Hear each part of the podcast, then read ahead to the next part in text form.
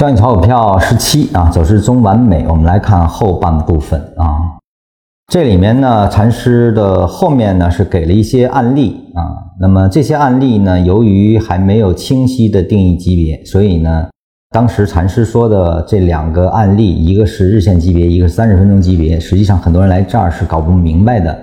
这个搞不明白，我觉得可以放一放啊，因为。禅师在前文中的走势，还是在用图表下的走势来定义的。就是说，我们在日线上看到的盘整，只是在日线上看到了走势的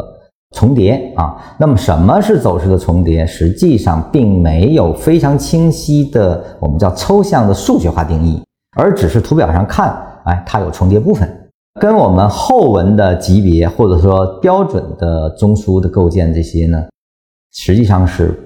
不匹配的，也就是说，刚开始只是一个模糊的概念啊，所以说大家没必要去纠结，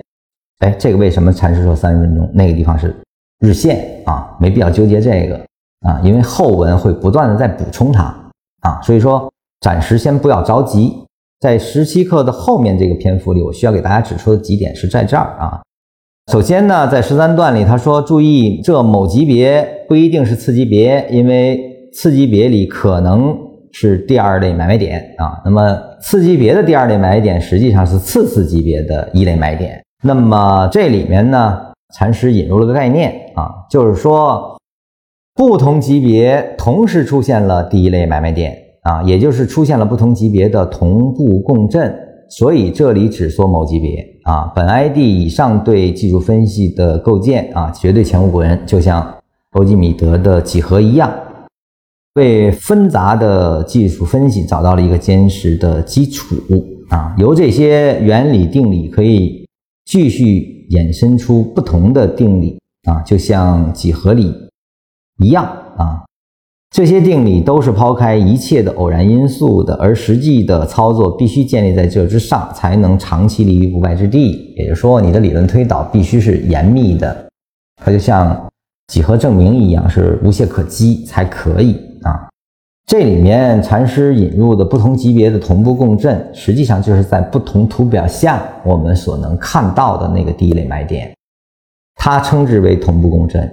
那么在后文中逐渐的刚引入了生长概念啊，不同的级别由最低级别开始不断的递归生长为更高级别、更高级别的更高级别啊，它这个走势是在不断的生长中。这个时候实际上是不存在同步共振这个概念的。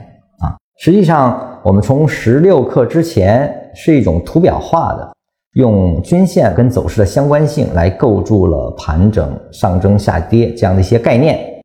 从十七课开始，刚才引入了中枢概念，而中枢必然涉及级别，那么在初期的时候还没办法脱离各周期图表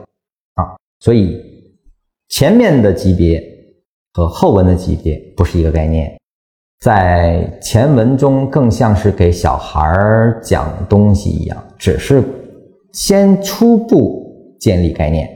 初步建立一些形象的逻辑，让大家逐步从形象化思维逐步步入到抽象化思维的过程啊，这只是个过渡啊。等我们后面完全掌握禅论之后，这些东西都可以扔了的啊，就是用更严密的证明过程，我们去。真正实现禅师说的像